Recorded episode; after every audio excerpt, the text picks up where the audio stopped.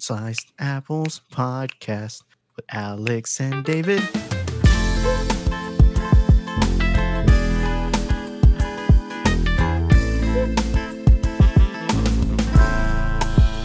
Two fans. Ain't nothing but a G thing, baby. Two fans. Emerado. JK two fans, we don't have T Mill on today. I'm sorry. I didn't even think about how that just teased y'all. So I was Just having felt- this conversation uh, the other day, I think with my mom, because she was talking about how how much football she watched this past weekend with the uh, divisional round, and I was telling her, and I'm curious for you because I'm single right now, but this time of the year was always relatively tough scheduling wise because like to fit in time for the significant other for football the podcast work you know actual like life it's uh is it a difficult time for you? Like do, do have y'all or is it kind of like mia understands because like in the past with some of my relationships it's like we, we we reached this weekend and it's it's tough but obviously y'all are married so i'm sure there's some form of like understanding or agreement. Has there never been stress during this time of the year how does that work So what are you referring to? Are you referring to pretty much like the excessive amount of games I have to yeah watch? like so like in previous relationships that i've been in especially like you know post college um you know sundays I, because especially in the past when we would do two or three episodes a week like sundays i watched football all day that's all i did because I we had to because there was so much I, I had to take in all the content that we were going to talk about over the course of three hours that week so there was times when like it would reach the 14th, 15th week and like it would just get exhausting for the girlfriend because I would be spending, you know, all that free time that she had and I had, you know, watching football on Sundays cuz just had to for the podcast and you know, can't get on here sounding like a dummy. I have to watch it. So that's more what I'm referring to is like entering, you know, the playoffs and then like not having that time, you know, because it, it gets to be a time crunch with everything. You know, it's an added layer of responsibility for us in a sense. Um, at least yes and no. Uh, because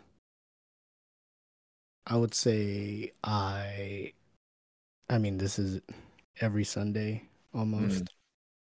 You know what I mean? Um, I allotted the Sundays as my time, Yeah. red zone, et cetera, et cetera. So, I mean, if anything, it kind of helps like this time of year because it's only two games. Yeah, no, definitely. Uh, You this know. is this is when you reach the tail end.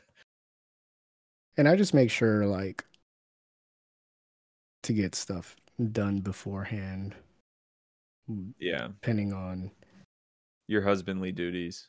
Yeah, yeah. You know, I, I got my allotted duties. It's like, all right, I know the game starts at whatever time. Here's the allotted duties, and um,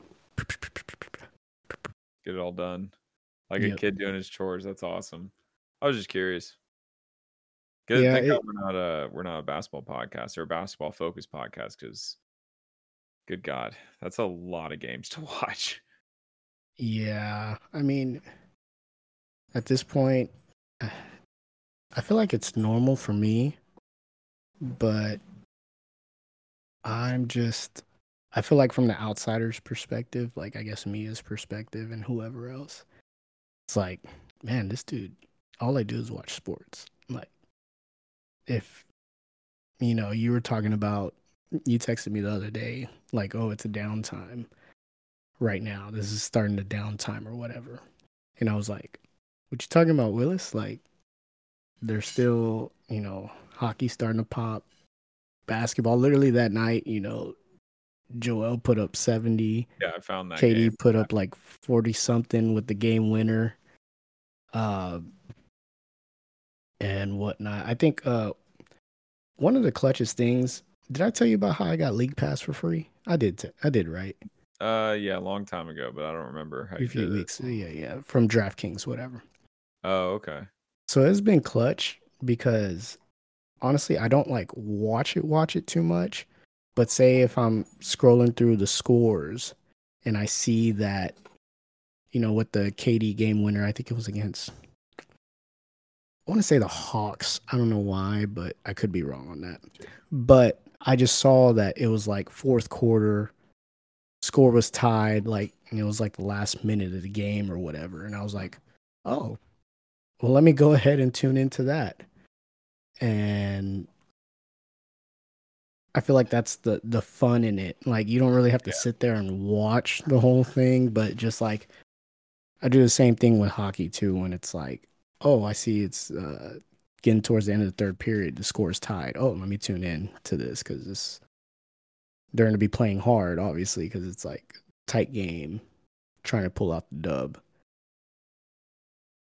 Yeah, I I think it's it's you can't really watch like I got that friend that was a Memphis Grizzlies fan that watched every Memphis Grizzlies game. But the thing is, is you kind of have to pop around, or else you don't. You can't watch every game. It's impossible. Like it would be all of your time. So because there's just too many. I mean, on was this Monday night? One, two, three, four, five, six, seven, eight games. So you have to pop around. That's like the beauty of it. That's why I've debated getting the NFL version of it. The what what do they call it? Um, Sunday ticket. Sunday ticket, where you can pop around and like you can have four games. That's kind of what I've thought about, but I think Red Zone still does a good job for me. I still hold on to Red Zone. If they had a Red Zone for basketball, that'd be nuts. That I don't understand why they don't, bro. Like I would, yeah, be all over that. Just I mean, you would the, you would think like they put together that with the betting. Like, come on, it'd be, it'd be and they could do it every night. It, it's pretty cool because ESPN has on on the ESPN app they have the multi view as well, at least on the Apple yeah. TV. Yeah, and so it's kind of like when there's a NHL slate. No, better yet, when there's a Monday night football game and then some NHL yes. I want to watch, I could put that all on the same yeah. thing and YouTube just kind of does the same thing. It's awesome. And so, um, yeah, it's it's. Sorry to break I'm, your train of thought. yeah, no, it's cool. Um, we're yeah, talking about the, the like red zone for basketball because I'm looking through the games and like, I mean, every night would be unrealistic for just like the labor. Fortunately, you can't have like a Scott Hanson. You'd have to like change people or something. But if you did like three or four nights a week, bro, like like whenever there there's like because usually what happens is there there's a when there's a huge slate there's a huge slate and then the next day it kind of like obviously not everybody's going to be playing back to back so yeah. got a huge slate and then the next day is usually like a little light few games. So on those you don't really need it but on those big slates where it's 10 8 9 10 games why not Bro, like a light slate for the NBA, dude. I'm looking at it. The lowest I see is like this coming Sunday. They've got five games. And then on Tuesday of this past week, after the big night, there was also five games. Like that's the lowest night you'll see is five games in one night. So realistically, it's like they really could do it every night. Anyway, that's that's a different conversation. Let's talk football, dude. We got we got football. We'll get to basketball. Yeah. Sorry, I got some distractions going on over here. What's going, what's going on? What are you? Yeah, what are you doing? You've been distracted. We're doing this. Mia had to come in and get some stuff, which meant the dogs come in and just start wreaking havoc and going crazy. So, um, damn, that work from home life is rough. stupid. Um, so football, NFL. Um, just to kind of briefly jizz through the previous round a divisional round. Oh, Texans got stomped. What'd yeah. Texans got stomped. Ravens are are they are them. They are. Ravens are them. Um let's take a minute and talk about it. What did you think of the game? Because I I watched this is I watched this game intensely. dude, I mean, what what can you say? Like the Ravens are they're they're they're just too good, man. We we were out we were outmatched, outclassed in every facet of the game. I mean, We couldn't. Their front seven Yeah. dominated uh, the Texans. Dominated. Yep. We didn't even sniff the red zone, bro. I I realized towards the end of that game when it was like really said and done, it was like, damn, this shit's over, over. I was like, dude, we didn't even freaking get close to the red zone, bro. It's like we were like Alex DeClaire trying to score on a night out. Like we were just Okay. Right. not even close, bro. Yep. Like, Yep. no, I'm Yep. kidding. I'm kidding. uh, That one.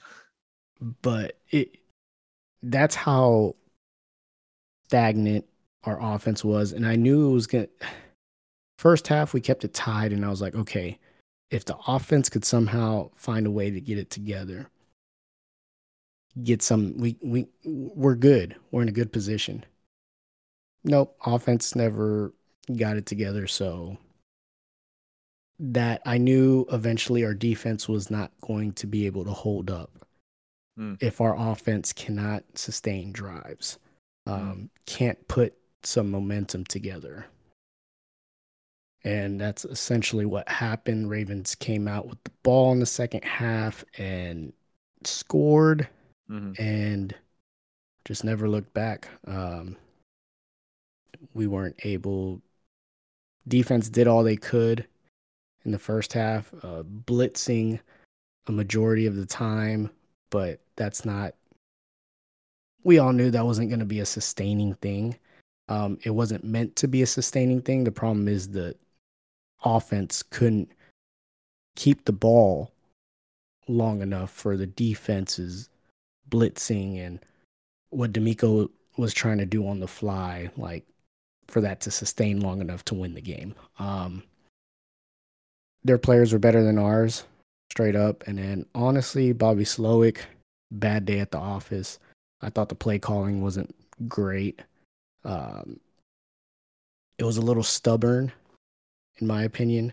Uh, you saw on the defensive side, you saw how DeMeco adjusted to, you know, that first couple drives. He just started blitzing. He was like, you know what? I'm just going to blitz, blitz, blitz, blitz. I can't fault him for that. Ultimately, it didn't work in the long run, but I don't mind you trying something. Because you know what? When I'm on playing on Madden and, you know, I'm getting chopped up, somebody keeps moving the ball up and down. I'm like, well, shit, can't stop him with what I'm doing now. Let me try something different. Maybe it'll throw him off or something. I feel like Slowik didn't really do that uh, on the offensive side. I just felt like kept trying the same thing. Uh, no quick passes, uh, nothing to offset this dirty rushing that the Ravens D line was doing. Um, they didn't really even have to blitz that much. They just sent four and CJ Stroud under pressure to the point where halfway through the game you could tell he he wasn't even under pressure but he still felt the pressure just because he got pressured so much Heard the footsteps. yeah.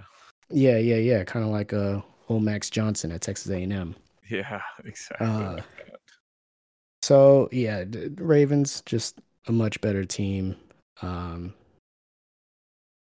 we we we're we're we're not there yet um not even that we're not there yet. I just feel like i feel like we can compete with any other team in the league.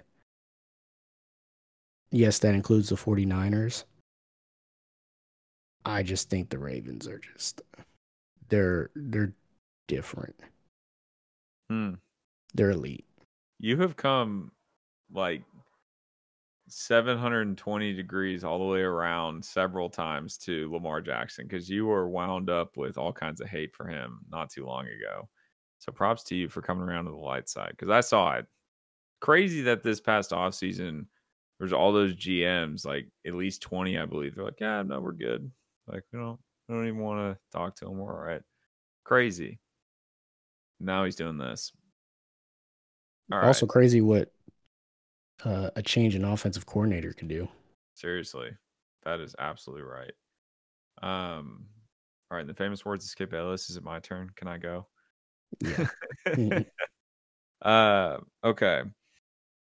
So I think you're you're like you're partially right. I think I, I agree with a lot of what you said, um, especially the blitzing. It wasn't it, it wasn't something that would be maintained throughout the whole game, and they were showing stats throughout the game that it was just abnormal for DeMeco to call that many blitzes. Like that was, I believe it was you know sixty plus percent of the plays at one point, and at that they showed the stat that his average was around thirty. So, I mean, close to double, I believe. You can fact check me on that, but it was a abnormal amount more of uh, blitzes called. So, not sustainable. Dude couldn't run the ball. Like, just could not move the ball at all. It was crazy. Like running on the ground.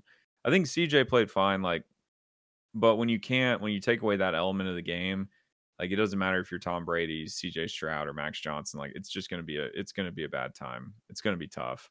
So I think given the circumstances and the team that he played against, I think he played well. I think what killed us, because going into half, when we were tied at 10 10, I was thinking, oh, because I know Harbaugh is going to go in there and make adjustments and they're going to come out and they're going to they're going to dominate. I also thought we got the ball at the start of the second half. So I was excited when we got the ball at the end of the first half and we didn't convert, but it was like I was really excited. I was thinking, okay, we put three more on them. We can actually go up 3 and then get the ball and then put up maybe three or seven at the turn of the half. We didn't get the ball at the second half. I don't know where I heard that from, but I showed up to the game a little bit late. And so the first thing I heard, because I, I watched at the bars and when I was walking, I could hear Ravens have the ball. It was about when it, you know, started. So I just figured, like, oh, okay, we get the ball. Anyway, going into half, we had three penalties all of last week against the Browns. I think going into half, we had nine, seven or nine the pre-snap penalties were atrocious, unbelievable. And I'm not I'm not even going to attribute it. I, I don't know if it's nerves. I don't know if it's the environment. I don't know if it's what it what it is, the moment. Um, but the pre-snap penalties crushed us in the first half. I think we were fine. I think ultimately the Ravens were a better team and they were going to win. But I I was talking to one of the bouncers when we were moving bars and he said he got the Ravens at 14 points. And I was sitting there like 14 points? It was like nine to me is a lot. And this was in the first half. And I'm watching all these pre snap penalties happen. I'm watching us hurt ourselves and we're still tied. And so we go into half. I'm like, oh, we got to make adjustments. Like somebody, and like you're saying, I agree with you. Offense just never really made adjustments. Like the running game was not working. Their front seven was dominating us. And the penalties, dude, the penalties just kept stacking up. I don't know what we ended at, but it was not good. I can I can actually take a look here and see how many penalties we had. But it that, was uh 11. We ended with 11 penalties. So I believe we had 7 going into half. They had 3 they had 3 by the way. That was another killer. Um I don't know how I forgot about that, but the, yeah, I'm glad you forgot about it. the pre-snap everything else. the pre-snap penalties, bro. Yes. That was horrible. I mean, I don't know. O line was shook. That's all I know.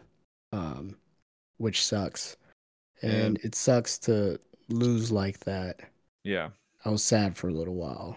Um, I wasn't sad because I'm not gonna say it was a foregone conclusion, but it was one of those things where I was going into the game saying like I'm confident we have the ability to win, but if I'm a betting man, which I'm not typically, but if I am a betting man that day, like I'm not betting on them to win because it's just like you were saying, it's just you know bar for bar, player for player, roster spot for roster spot. A better. But you would have taken you would have taken them the ten points though. Like me, you would have taken a Texas. You're like, no way the yeah, Texans get beat exactly. by more than ten points. And, that, and that's like, why I think like if you go into half and you have, I mean, they ended with 38 rushing yards. I can't imagine they had probably more than 20 in the first half. Like that would be incredible if they had more than 20. So if you go in knowing that and you go in tied to this team that is clearly like I'm just saying roster spot for roster spot a better team. Like it is just more experienced, you know, everything, more skilled, whatever you want to say. You got to know you got to make adjustments because the other side's going to make adjustments, and there just was none. And you witnessed it in the second half because we we laid a goose egg in the second half, didn't score a single point.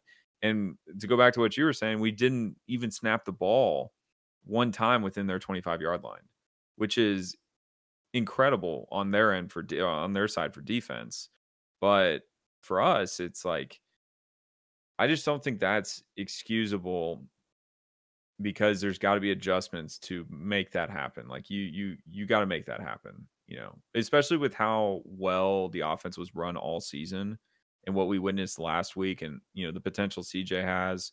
It's like it's not excusable to me that you don't take a single snap within their 25 yard line. And I'm willing to give them give the Ravens defense credit, but that doesn't mean we we should have taken at least one, dude. At least one. and also as a Texans fan, I am absolutely tired of getting obliterated in the divisional round. Like every time we we can't just get to the divisional round and be com- it's one thing to lose like and go out on your shield. Every time we make it to the divisional round, we get our asses kicked. Like okay. it's not even competitive and that is so annoying. Even I'm this year, I don't care that we weren't even supposed to be this good this year. Like we're still there. You're still you still got a game to play. You know what I mean? You still got to compete. Dude, they, you still want to be better than the the man. They showed up like they played, dude. Like they went into half tied with seven pre snap or seven penalties. Bro, we didn't. We the defense played, and even then, it was kind of like, uh, honestly, the Ravens were. First half was just rust. Like it was just them kind of like, okay, this we're getting back into this. We haven't played in like three weeks. Second half, when they came out, that's when they just said, "All right, we we got the rust out. Let's go kick some ass." Boom. No, I'm I'm with you. I I don't disagree with that, and I like I've said, I think it is a foregone conclusion the Texans were going to lose. Like they were just a better team. Like the Ravens are just a better team. It is it is what it is. But I think you like talking about how we always always make it to the divisional round and like get blown out. It's like I I'm viewing this era of the Texans as a completely different era than the JJ Watt, Brian Cushing, that whole basically the whole history of the Texans. Because to me, this this player, CJ Stroud, is the Texans at this point. Like it is like that that's what he is. And he will elevate this team, I think, to a different level that no other player in franchise history has been able to do. So I'm not saying like getting to the divisional round and saying like they were content or they have some it's like they went out and played, dude. Like they didn't they didn't play well, but they also played against a far superior opponent that you're saying it's going to be essentially a cakewalk a cakewalk to the the Super Bowl. It sounds like because there's nobody on their level. So yeah, the team that was predicted to have four or five wins this year, you know, didn't didn't do so well in the divisional round against the number one seed and arguably best team in the in the in the league. Yeah, I'm not holding that against them. That's just to me that's silly. It's the NFL, bud. Come on, that's silly. Any given Sunday. Any given Sunday, but at a certain point, it's like it was a Saturday. Yeah, no, but also um, on. Moving on. So, uh, Packers, 49ers, a little bit more of what I expected how the Texans and Ravens game to go. Um, very close game. Jordan Love cracked me up at the end with his Brett Favre esque uh, interception to for 49ers yeah. to seal the game up. I don't know what he was doing on the run, cross body. I'm just like, bro, come on. That's the number one, literally the number one sin as a quarterback. And yeah. when you need it the most, you do that. That's hilarious.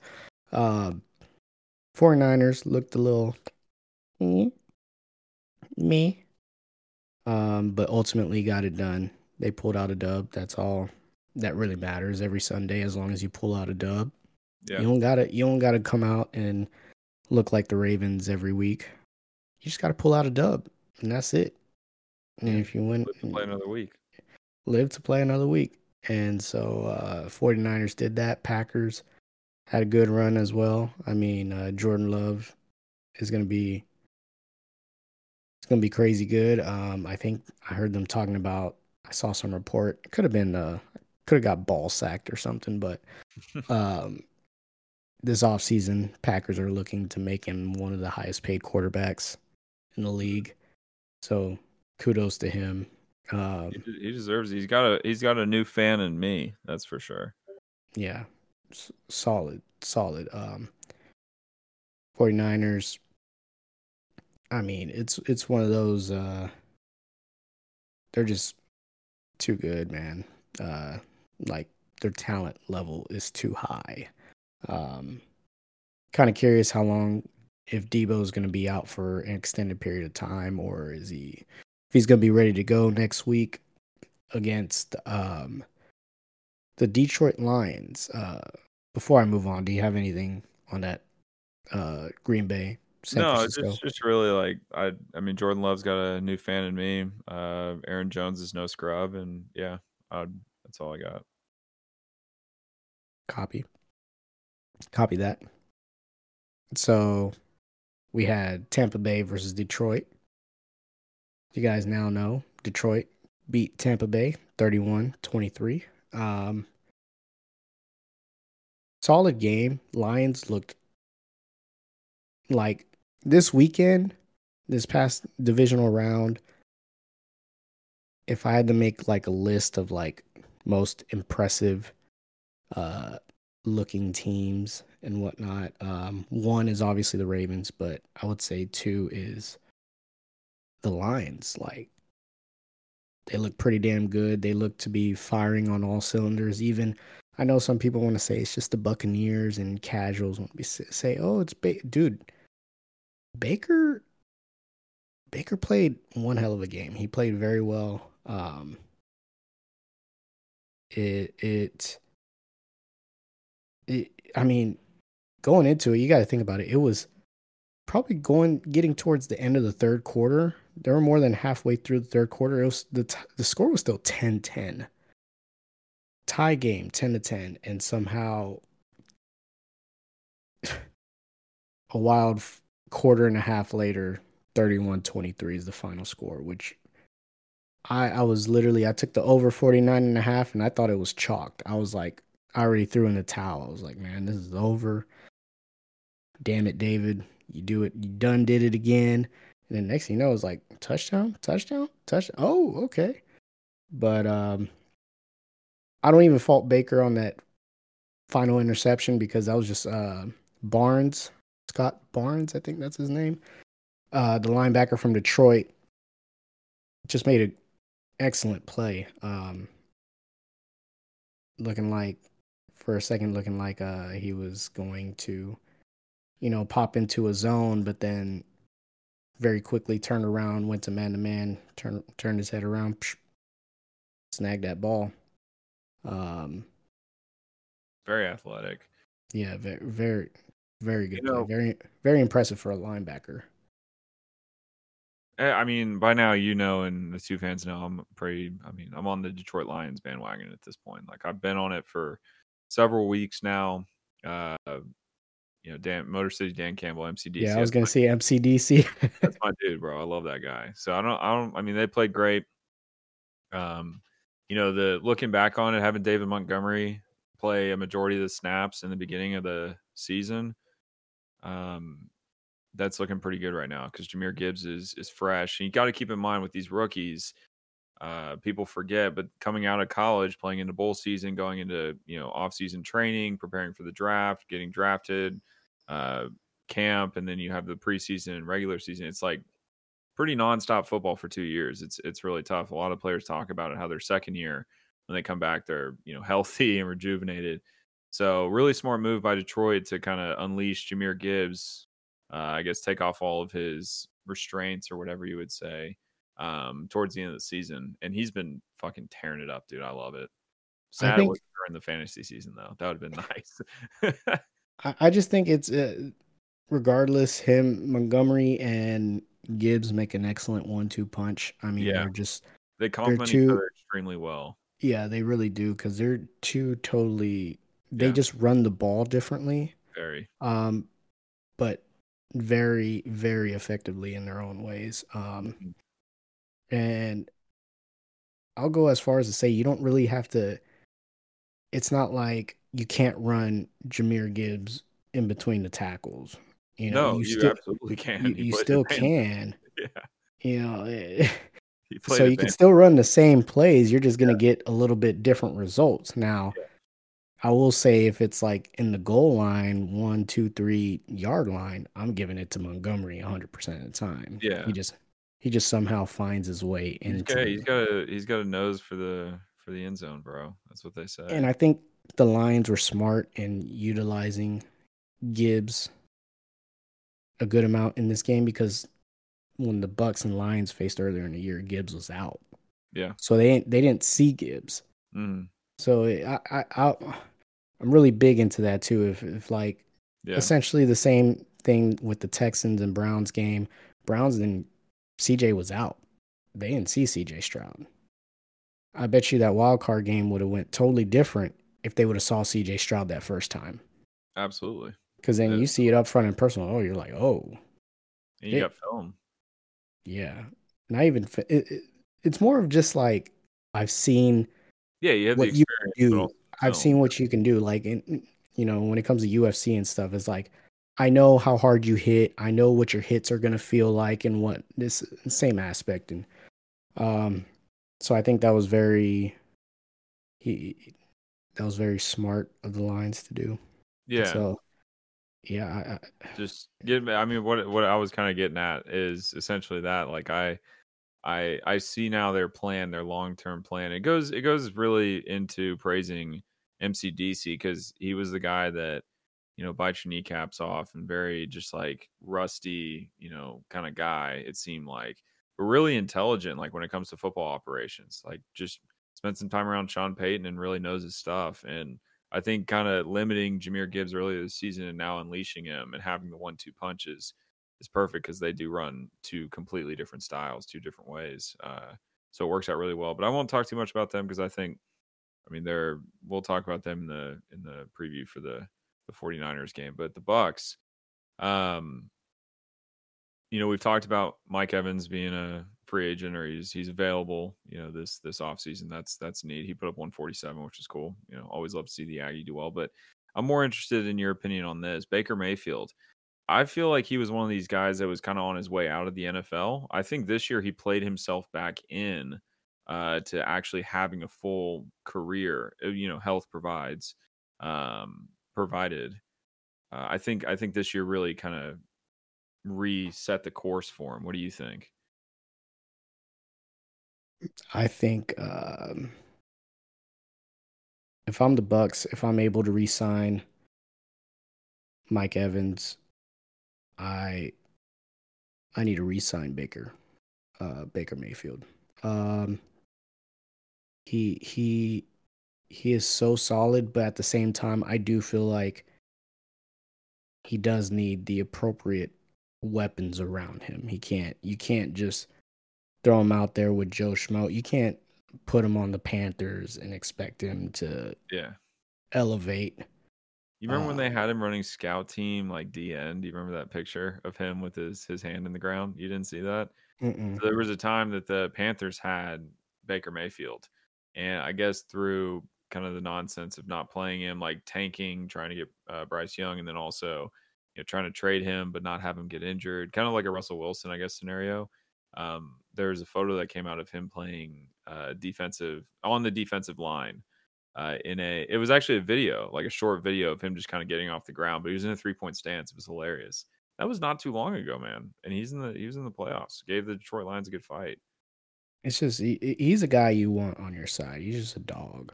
And he's got um, he's got some swag to him, dude. He's got like this, I don't know, this kind of yeah, this swag to him. I like. and, and- I think that Tampa Bay was the perfect situation for him. Mhm. Um, like I said, he's not a guy that could come in when you don't have any weapons and just make everybody better, elevate everybody. No, that, he's not. He's not that guy. But as we saw this past year with Tampa Bay, you get the right. You have the right people around him. You got solid defense and whatnot. He he is QB. He's QB one, bro. Like and the thing is, in the playoffs too, he's not. He doesn't shy away in the playoffs. He He plays. performed. He, he he played pretty damn well in that Lions game. Um, the Lions just couldn't stop scoring the ball. Yeah. and-. You know, I, I'm trying to think of right now some teams that other teams other than Tampa Bay that Mayfield can. I feel like he can thrive in. Another one I think of, the first one I thought of was New Orleans. I feel like New Orleans is the Saints is a.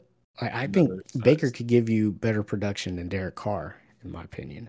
Um, Eh, based on what we saw this season, yeah, I would I would agree. But I don't know all the you know coordinators and coaching and things like that in New Orleans, so that could have a big impact. Because I think that you know what when you were going on what you were just saying, I'm, I was kind of thinking, you know, this is uh, Tampa is the house that that Tom Tampa Brady built.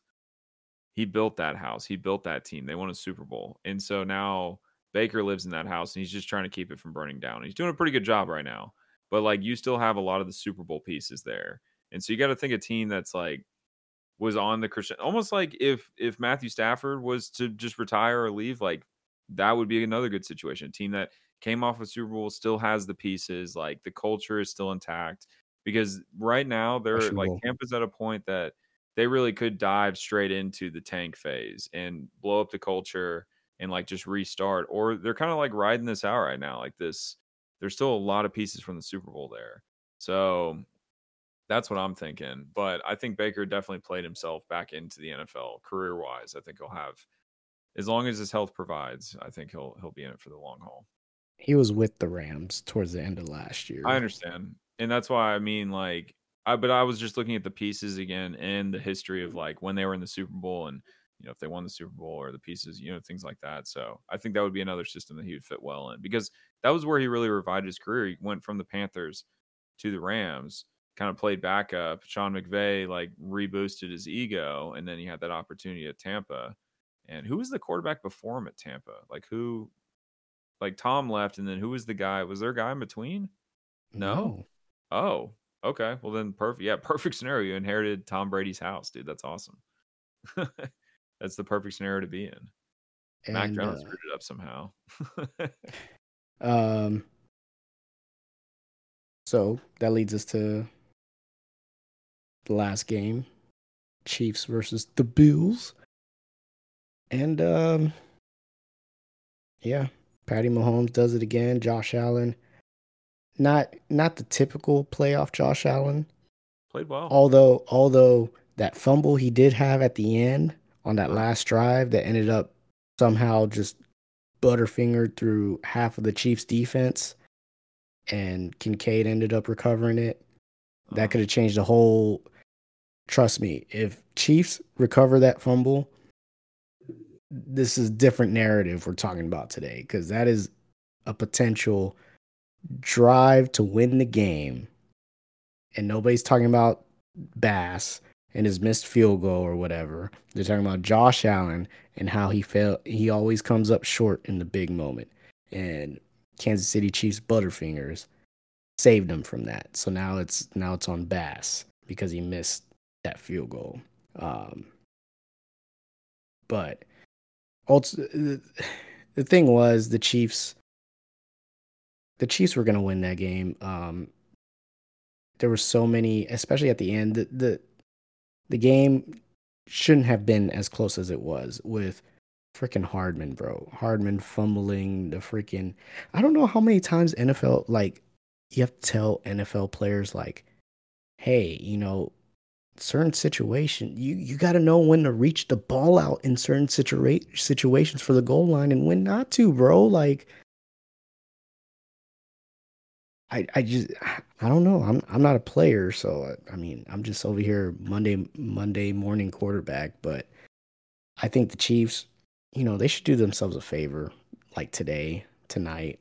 Go ahead, get rid of Tony, Mecole Hardman, because they are just they don't add anything to your team. They just suck the life out of your team. So you had that fum you had his fumble went out of the end zone touchback. Josh Allen's fumble that you know if they didn't go to the Chiefs defense didn't go to the movies last the night before, you know, that would have been a scoop and score.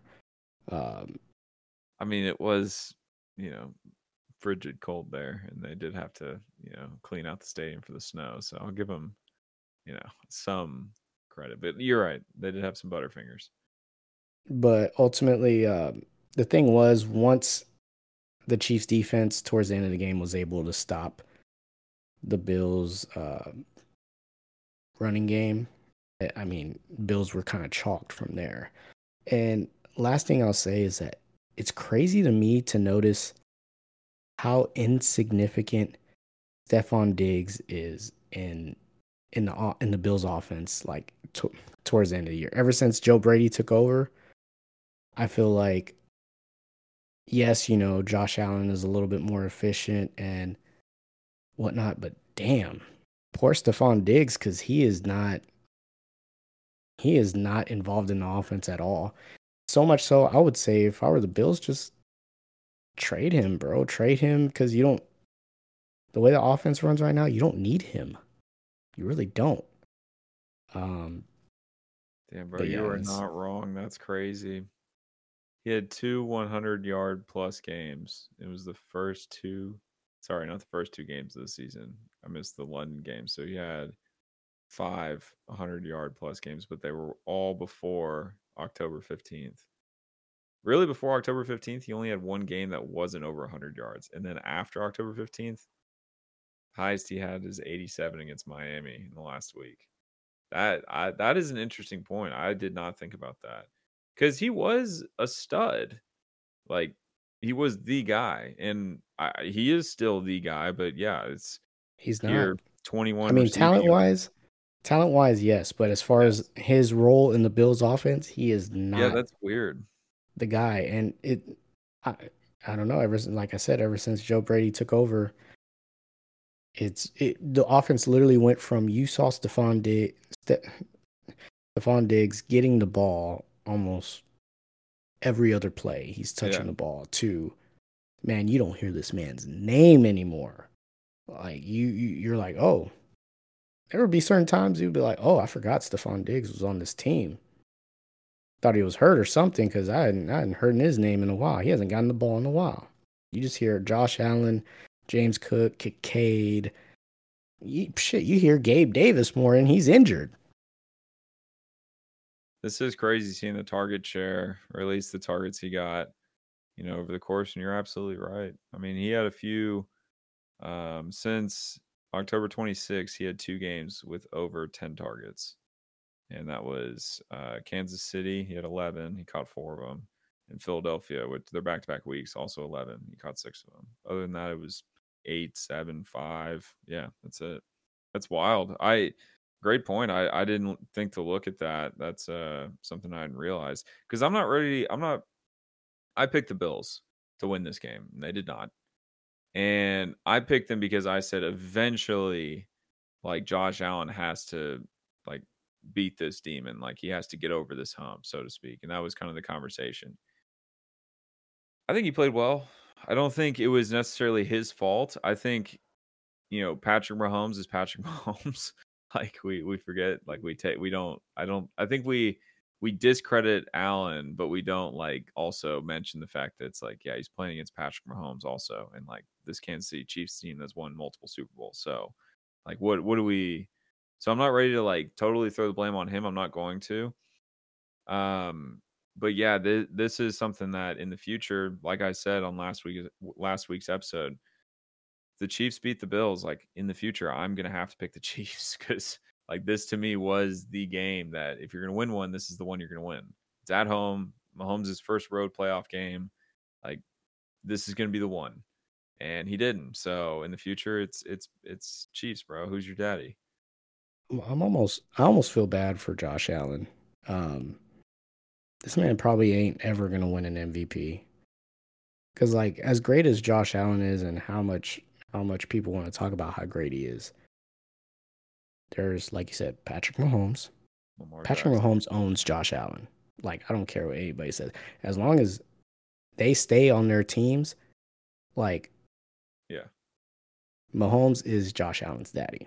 Yeah, Lamar. At least, at least, like you got Joe Burrow, who was able to beat the Chiefs to get to the Super Bowl that one year. I mean that that that that's it. That's all you need. Once if once Lamar and the Ravens beat the Chiefs this upcoming week, I mean, he are boom. Like Josh Allen, you were just like all that God given talent, but Patty Mahomes, Joe Burrow, uh, Lamar Jackson. I mean, you got CJ Stroud up here in the wings. He's ready. He's coming out. He's coming. Um, but he's in that conversation. Like the thing is, is like your point is that it's unfortunate that he has all this talent and he's stuck in the middle of this conversation. But that's just kind of like how it's always been. Like when you go through all the eras of quarterbacks, there's always a group of four or five of them that are just legendary quarterbacks. And if you're one of those four or five, you're lucky to be. But also, it's it's pressure is a privilege, bro. Like you're you're in that spot for a reason. So I don't hold it against him. I think he's one of the greats in the game right now, and I think eventually he'll he'll win. But I mean, like I said last he's week, not. it was, was going to That's be the thing. Because Mahomes is him and Mahomes came in at the same time. Yeah, but you have to understand, like injuries, you know, team, like it, it- things happen, bro. Like injuries or teams falling apart, like you a piece leaves. You know, you, there's a million variables that can happen in a year. Any given I Sunday, mean- like you say, any given Sunday. Chief, Chiefs have lost a lot of pieces, but yeah, he still keeps owning Josh Allen, bro. Dude, I'm not ready to like condemn this. What is he like 26 years old, like 27 years old? Like this guy to say he's never gonna win a Super Bowl or an MVP, bro. Come on. This guy, like, come on. If Aaron Rodgers can win MVPs when he's like 36 and 37 years old, back to back, like this guy Oh, MVP dude. at point in his career. Shit, that there. Thank you for naming another one, even though he's kind of like on the tail end of his career. That's another one. As long as Aaron Rodgers in the league, if he could stay healthy, you know, can he beat Aaron Rodgers? You know, what I mean, now that Aaron Rodgers is in the AFC, it, it I'm- mean, the, the, the thing is, I'm saying I'm saying this because we're not talking about right now. I'm talking about like ten years from now when we Yeah. look back. Yeah, Josh Allen, for all the great talent he has, he's just gonna be he's gonna end up being oh like oh yeah y'all remember Josh Allen? Oh yeah. But we're gonna be talking about Patrick Mahomes. We're gonna be ca- talking about Lamar Jackson. We're gonna be talking about Joe Burrow. Those guys like sure. etch those guys in history. But Josh Allen you're really gonna have to think about like oh yeah y'all remember jo- jo- Josh Allen man yeah you. You're like you're putting him in like the Philip Rivers category, and I'm not ready to put him there. Like that's not to me, that's not Josh Allen. Josh Allen is better than Philip Rivers, but he is better than Philip Rivers but I I here here's the explanation. You have an entire Gatorade like igloo deal full of haterade that you are drinking right now. You're just like spout to your mouth, just chugging it nonstop. I'm over here like taking little shots of haterade of Josh Allen. Like I'm not there. I'm not there yet. But I this past weekend, you know, brought the shot to me. I wasn't drinking any haterade before this past weekend, but now I'm ready to look at it and go, okay, dude, like three times, really? Like, come on, this is ridiculous. the reason the reason is is because you're you're seeing his talents and his ability and you're like you know what eventually and and i understand it's like eventually you know you will break through you will have your Eventually. moments like you're, you're you're still young and whatnot but that's not how i'm i'm seeing it as if for what it is which is he's been in the league for about five now years Yeah. and it and we've been seeing a lot of the same things i mean he has gotten better over the years but as far as just breaking through and having like you know beating the chiefs and like there's just things like when you look at a joe burrow joe shiesty there are intangibles that joe burrow has that just he excels in those big situations. And Josh Allen just does not have that. And I really don't think he could keep getting better as far as the talent wise. I just don't think he will ever get it anytime soon, at least soon enough for him to be still be in his prime and whatnot. Now, Lamar, that's why you talk about Lamar and the Ravens. Lamar actually got it together in a very short amount of time Mhm. uh, to where he now has fully realized how to best use his capabilities. And I mean, if you think about it, imagine if he had a wide receiver one, it would be game game over, bro. He doesn't even really. I mean, Zay Flowers is good, and you got Odell Beckham, who's like, I mean, he's OBJ. Um, You're ridiculous. but I mean, Mark Andrews is his wide receiver one, essentially, and this man is doing the thing. speaking of the Ravens, AFC Championship game, Chiefs Ravens. I'm going Ravens by a milli. Mm. A milli. Ravens are favored by three. Uh, they're playing at home, I believe. Like betting odds, that's like that's basically an even game, right? Like essentially, yeah. Yeah, it's either two or three points. I I'm I'm smashing that. Um. Yeah, I mean, give me Baltimore because the Super Bowl logo is purple, also uh, because this team is disgustingly good, and I I'm not sure there's anybody in the league besides the 49ers that can beat them. I mean, maybe the Lions, but not the Chiefs. Not this year. This is yeah. You beat Josh Allen like that was. Also, I saw like a photo, and I I love the script writing stuff. I saw a photo, and it was like a com a combo of the last like three or four years in the playoffs. Going back to 2020, like whenever the Chiefs you know, whenever the Bills lose to the Chiefs or whatever, you, you saw that one. It was like the next yeah, week. Whoever the Bills lose to the play in in the playoffs, the that team ends up losing in the next round. Yeah, yeah. So that combined with the logo, also, I'm just joking around. It's the Baltimore Ravens by a million. Hammer that. Hammer that shit, because I mean, just I mean, step aside from freaking uh what's his name? Lamar Jackson. That defense nasty. Duds. Nasty all around. I don't know what the hell. And Chiefs O line is sus. Very fucking sus. And I don't know. Mahomes gonna be have to scramble for his damn life. Um all game long. And you can only do that for so long. And yeah, and you saw in that second half, the Ravens are clicking right now. They are clicking, which is very dangerous. So, Ravens by a Billy. Um, NFC side, you got the Lions versus the 49ers. I'm going to let you go first on your take. Um, so similar to the Texans, uh, similar to the Aggies in a lot of cases. I'm just gonna ride this bandwagon until it crashes and burns. So I'm picking the Detroit Lions. Um, I think the Deebo Samuel variable is a huge one. I think if he comes back, uh, that's obviously if he's if he's anywhere close to you know 100, uh, percent that's obviously a, a, massive problem for the Lions. But I trust this defense. Um, I trust. I really trust the coordinators on this teams on on this team. Um, I think they're doing a great job. Uh, and I'm kind of like at the point where I trust Jared Goff like a little bit. Really, I trust the running back room, but Jared Goff is coming around to me. Like he's still not there yet, but he's coming around. Like I, I don't think he'll be the reason they lose this game. So we'll see. We'll see. If it's going to be anything, it's going to be similar to the Ravens and the Texans, where it's just it's just too much. Like the 49ers just too much. Hold but up, I'm still riding with the Lions. I guess neither of us have checked our phones the past five minutes. I was about to see what the spread was, but Chargers hiring Jim Harbaugh as their coach. Uh, yeah. Man. That's uh, I mean wow. Not surprised. Um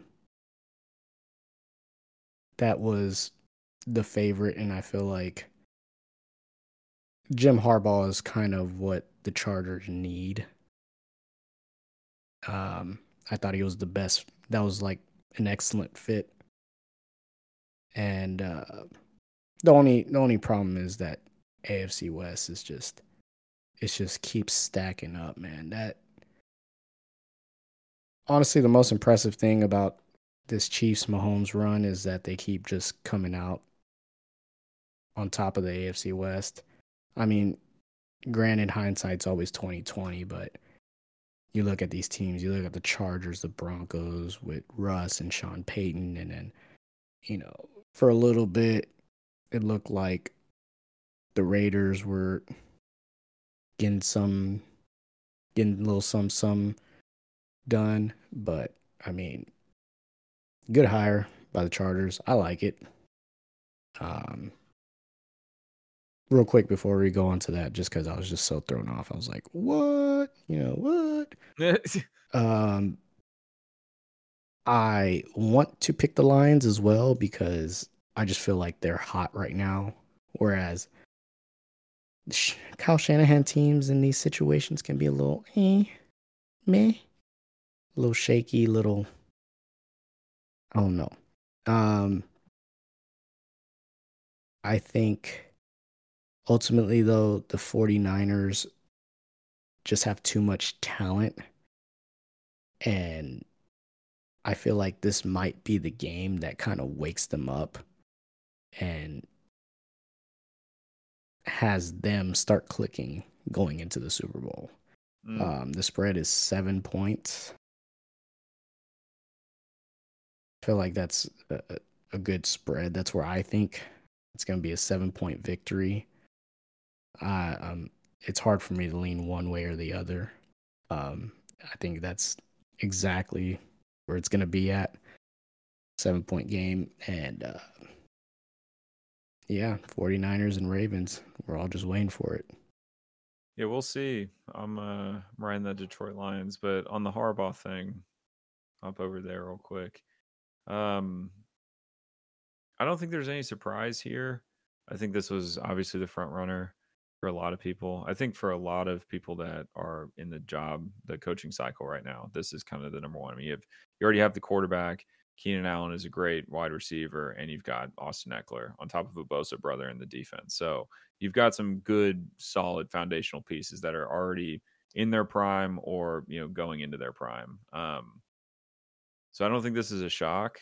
I am more shocked. I, I, I, like this hire. I think this is good. I'm glad he's leaving college because he's leaving at the the height of what Michigan could be, and I think that's great. That's a good business move, is is is what I would say. A good business move on his part.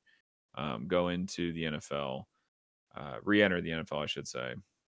We'll see if if this time it's as you know successful as last with the 49ers. Um, I think what's more interesting about this hire is the lack of interest in Bill Belichick. That's that's what's been interesting to me the past couple of days as I watch some of these interviews that come out in second interviews and a lot of these teams doing, you know, 15 plus interviews, you know, as far as like how many coaches they're interviewing. Um, but the Bill Belichick thing, I believe he's only met with the Falcons, and that one is more what I'm intrigued about. The Harbaugh, eh, you know, when the, when he's when he started hinting at, and then we got reports he was interviewing with the Chargers or interviewing interviewing with NFL teams. It kind of seemed like he had the you know the cream of the crop, the pick of his choice, whatever whatever he wanted. So the Chargers is uh, not shockingly the best the best choice out of the bunch. So, uh, hundred percent, hundred percent. Um, I mean, yeah, Falcons job. Eh. I think if they had the quarterback, maybe it's a little like just as intriguing because they have everything else mm-hmm. except the quarterback. Um, the only thing that's a negative about the Chargers job is that you're in the same division as Patrick Mahomes. That's the only negative. Like if you can handle that, which I mean, he just came from Michigan with Big Bad Ohio State the past several years.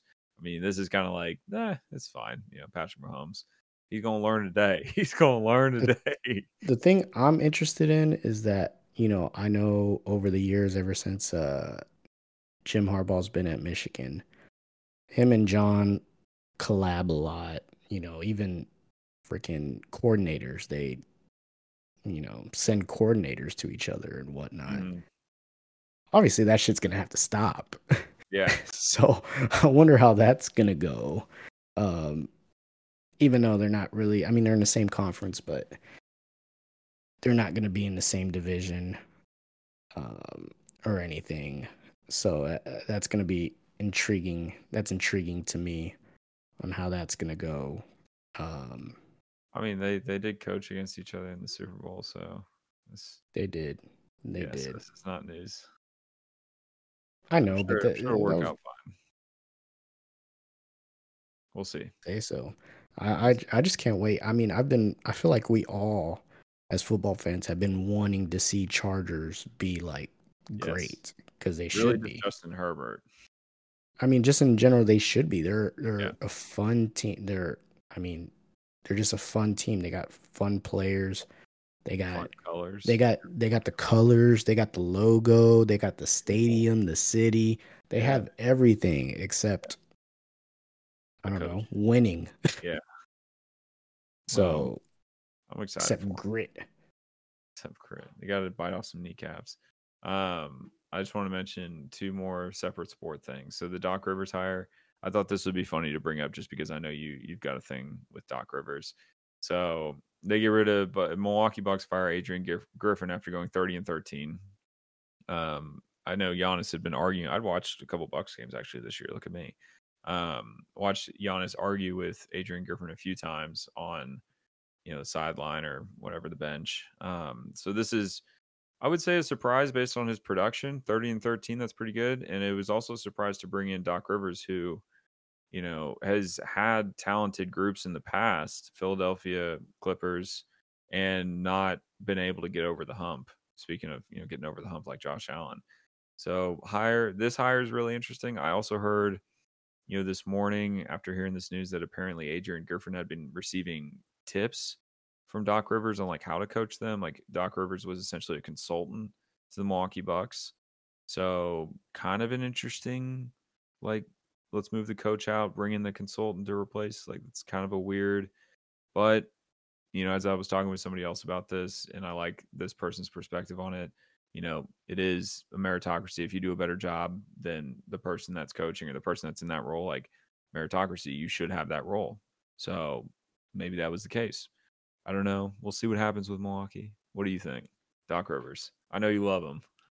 I think they'll they'll choke. and I'm gonna I'm gonna laugh.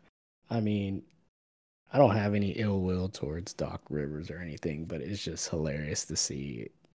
I, I you know you see players, you got players like James Harden and whatnot, and that makes sense. You know, some people just can't. They don't got the ice in their veins. They can't handle the pressure like that. But I've never really seen a coach because you're, you're you're coaching like you're you're like you're supposed to you're more of the the intellect you're Yeah. more of the the I- I- facilitator. i don't know you're you're you're observing you're able to you're kind of like an outside outsider being able to observe the game and then see like okay this is what we need to do this is what's going wrong somehow he still ends up just blowing 3-1 leads and stuff i don't Somehow. like i just anyway, it's I know- intriguing I, I know you wanted to get that in just a little bit of a little bit of extra haterade. Uh, last little bit just for me. I mean, you got to mention it as a golf fan. Nick Dunlap, you know, first amateur to win a PGA Tour event since 1991. Last person to do that was Phil Mickelson. Pretty insane. Also insane. And if you were interested in this topic, uh, he's not getting paid anything. So they move everything down. So second place guy gets the 1.5 million winnings and the amateur who actually won he's 20 years old he's a sophomore at alabama he goes back to school he's got class on monday so he wins the tournament on on sunday which again hasn't happened since 1991 so phil mickelson doesn't get paid kind of a weird thing with all of nil going on right now uh that how come he can't get paid he's an amateur so he exactly just beat all the pros like you can't just Nope, doesn't work that way. It's it is like it is like old school NCAA where if you're an amateur, you you don't get paid like no matter what. That's just yeah. So it's old school and it's golf. Like it'll take a while for them to come around, but this was kind of an eye opening thing. It doesn't happen ever. It's only happened. I think this is like the fifth time since like 1890, whenever golf, you know, the PGA started. So it's doesn't happen very often. They play a lot of tournaments a year, but in the event that you know now that it has happened, it's kind of like ah, maybe they maybe they should pay the amateur. You know, I don't know. I, I, don't just don't. I, I don't understand why just because he has the label amateur yeah, it's because i think he's an amateur because Yeah. he has yet to get paid but he won this tournament so he should get paid and get that amateur removed from you know what i mean it's like uh you know it, it, it, he went to the pros and beat everybody like there's a couple different opinions on it. One of them, one of the guys, uh, Brandel Chamblee, who's like a commentator. He also hates LIV golf. Uh, said uh, you should just declare, just just leave school, and I mean clearly you're good enough, so just go play. Just declare that you're a pro because you can do that, and just go back to school. School will be there. The other side of the coin is that uh, because he won the tournament, he also gets a two year exemption to the Masters, the PGA Championship, and two other tournaments. I think one of them's the Sentry and then another one, but the Masters and the PGA Championship. I think it's also the U.S. Open. So he gets a two year exemption, which means no matter what he does, he can still go tee it up at those for the next two years, uh, which is pretty neat. I mean, I'd rather know. have 1.5 million dollars. That's, I mean, very true. Yes, but also, I mean, as it, the Masters, Augusta, dude, Augusta is is different, bro. It's it's like there'd be a lot of money I would give up to go play Augusta one time. That's for sure. For four hours of entertainment out there, that's I would take my sweet time 100%. But the thing is, he's going to get there eventually, obviously. Clearly. Give me my 1.5 million. Clearly, like this is this is more for the people that would never have the opportunity again. But clearly, this guy being 20 years old and beating everybody in the field, like he he teed up with Justin Thomas. Justin Thomas is like a vet at this point. He's he's a stud. Won several tournaments, several majors. He's he's one of these guys. So yeah, he's uh it's clearly he can play. So he should just leave school and declare for the draft. But yeah, kind of a neat thing I just wanted to mention. He was the first amateur since 1991, which was Phil Mickelson, ironically enough. Uh, not a not a PGA Tour is not a fan of him right now. Um, now I would understand if the NCAA was still like the NCAA of old, but you know, with NIL, it's kind of like exactly. the man, give yeah. the man his money. Exactly. Yeah. So it's uh, moves down one. So the second place got 1.512, so 512,000 and 300 FedEx Cup points, which matters. Um. Anyway, two fans. That's uh that's everything I got, bro. We went through we went through quite a bit here. I'm excited for conference championship weekend. Me it's too. games and getting close to the Super Bowl, bud. Very close, very close. All right, two fans, you know where to find us at Slice Devils Pod, at Slice Devils Podcast, recording every Wednesday, posting every Thursday, and uh, we will see you next time.